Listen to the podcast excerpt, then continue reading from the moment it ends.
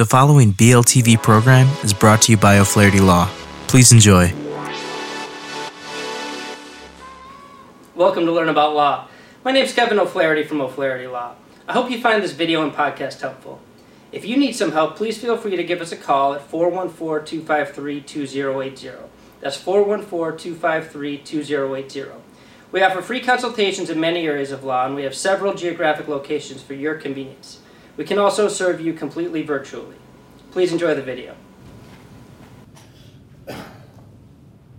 Hello everyone, this is Matt with Learn About Law, and in this video I'm going to give you an overview of Wisconsin family law. In the state of Wisconsin, there are only two legal grounds for divorce. The marriage is irretrievably broken, and the assertion of breakdown of marital relationship by both parties. If the parties both have stated in their petition or otherwise under oath that the marital relationship is irretrievably broken, and the court, after a hearing, shall make a factual finding that the marital relationship is irre- irretrievably broken. The court will make a finding that the marriage is irretrievably broken if the following events occur. Both parties stated under oath, by petition or otherwise, that the marriage is irretrievably broken. The parties have lived apart voluntarily for 12 months prior to the commencement of the dissolution of marriage proceedings. If the parties have not lived apart for at least one year prior to the commencement of the dissolution of marriage action, and only one party has stated under oath that the marriage is irretrievably broken, the court shall consider all relevant factors, including the facts and circumstances that lead to the dissolution of marriage petition being filed, and the possibility of the parties reconciling their marriage and continue as follows. If the court finds that there is no chance of reconciliation between the parties, it shall make a finding that the marriage is irretrievably broken. If the court finds that there is a reasonable likelihood that the marriage can be reconciled between the parties, it shall continue the hearing for 30 to 60 days. If the court case is continued the court may suggest that each party seek counseling at the end of the next hearing if one party states under oath that the marriage is irretrievably broken. The court shall make a finding on whether or not that is true. If during the pendency of the dissolution of marriage proceedings in a Wisconsin court both parties stipulate in writing that they would like to attempt to reconcile their marriage, an order suspending all order proceedings shall be issued, but not to exceed 90 days in length. During the reconciliation period, the parties may resume living together again as husband and wife, and their actions to not prove that the marriage is not irretrievably broken, and the parties do not waive other grounds for example, that the spouses of uh, that their spouses out of their own free will lived apart from one another. Property division in the state of Wisconsin. In Wisconsin, upon entry of judgment for annulment, dissolution, or legal separation, the court shall divide the property of the parties 50 50. Wisconsin is a community property state. Separate property shall remain each individual spouse's. Separate property is defined by Wisconsin statute as any property shown uh, to be acquired by either party prior to or during the marriage in any of the following ways.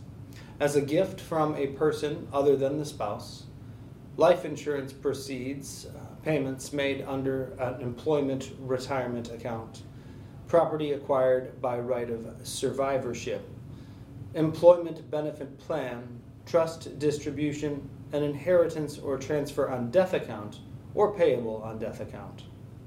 If the court finds that refusal to decide separate property will create an undue hardship on the other party or the children, then the court may divest the party of that property in a fair and equitable manner. In order to terminate a domestic partnership, there needs to be a notice of termination of domestic partnership form filled with the county clerk who issued the declaration of the domestic partnership. There is a fee that needs to be paid, and the notice must be signed by one or both domestic partners and also must be notarized.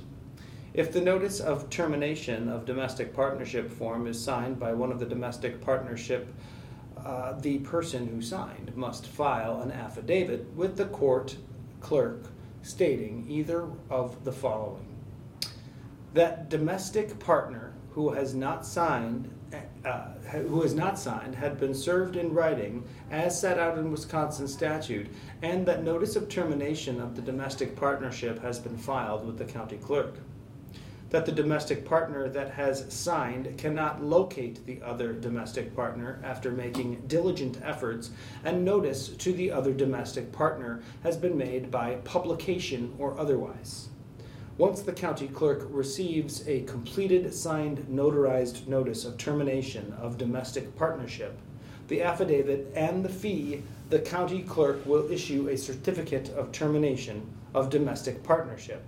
The domestic partner will then submit certificate termination of domestic partnership to the Register of Deeds in the county in which the declaration of domestic partnership was recorded. When determining legal custody and physical placement, the state of Wisconsin will look to the following factors, which look to the best interest of the child the wishes of the parents, any proposed parenting plan, and has shown by stipulation by the parents, or any legal custody or physical placement proposal submitted to the court at trial. The child's wishes, the relationship between the child and his or her parent siblings and any other person who may significantly affect the child's best interest, the amount of time that each parent has spent with the child in the past, and any necessary changes to the parent's custodial roles and any reasonable lifestyle changes that a parent plans to make to be able to spend more time with the child in the future. The child's adjustment to the community, home, school, or religion change, the age of the child, and the child's de- development, developmental and educational needs, whether the mental or physical health of a parent, child, or other person living in a proposed custodial household negatively affects the child's mental, physical, emotional well being. The availability of public or private child care services, the needs for regularly occurring and meaningful periods of physical placement to provide predictability and stability for the child or children. The cooperation and communication between the parents and whether either parent unreasonably refuses to cooperate or communicate with the other parent. Whether each parent can support the other parent's relationship with the other parent. Whether there is evidence that a parent engaged in abuse of the child or children, whether there is evidence of domestic or spousal abuse amongst the parents, whether a person whom a parent is in a relationship with or whom a parent resides has a criminal record, and whether that person has engaged in abuse or neglect of the child whether a parent has a problem with drug or alcohol abuse. Thanks for watching. To learn more, check out the article linked below. Be sure to leave any questions you have in the comments section and subscribe for more legal content daily. Hi again, this is Kevin O'Flaherty from O'Flaherty Law. I hope you enjoyed the video and podcast. If you did, I'd love it if you'd subscribe to our channel. If you need legal help in this or any other area of law, please don't hesitate to reach out to schedule a consultation. Most consultations are free and can be conducted remotely if you'd like. You can email us, book online, or call us at 414 253 2080. That's 414 253 2080. We have many locations for your convenience and we serve all of Wisconsin. Thanks again for watching.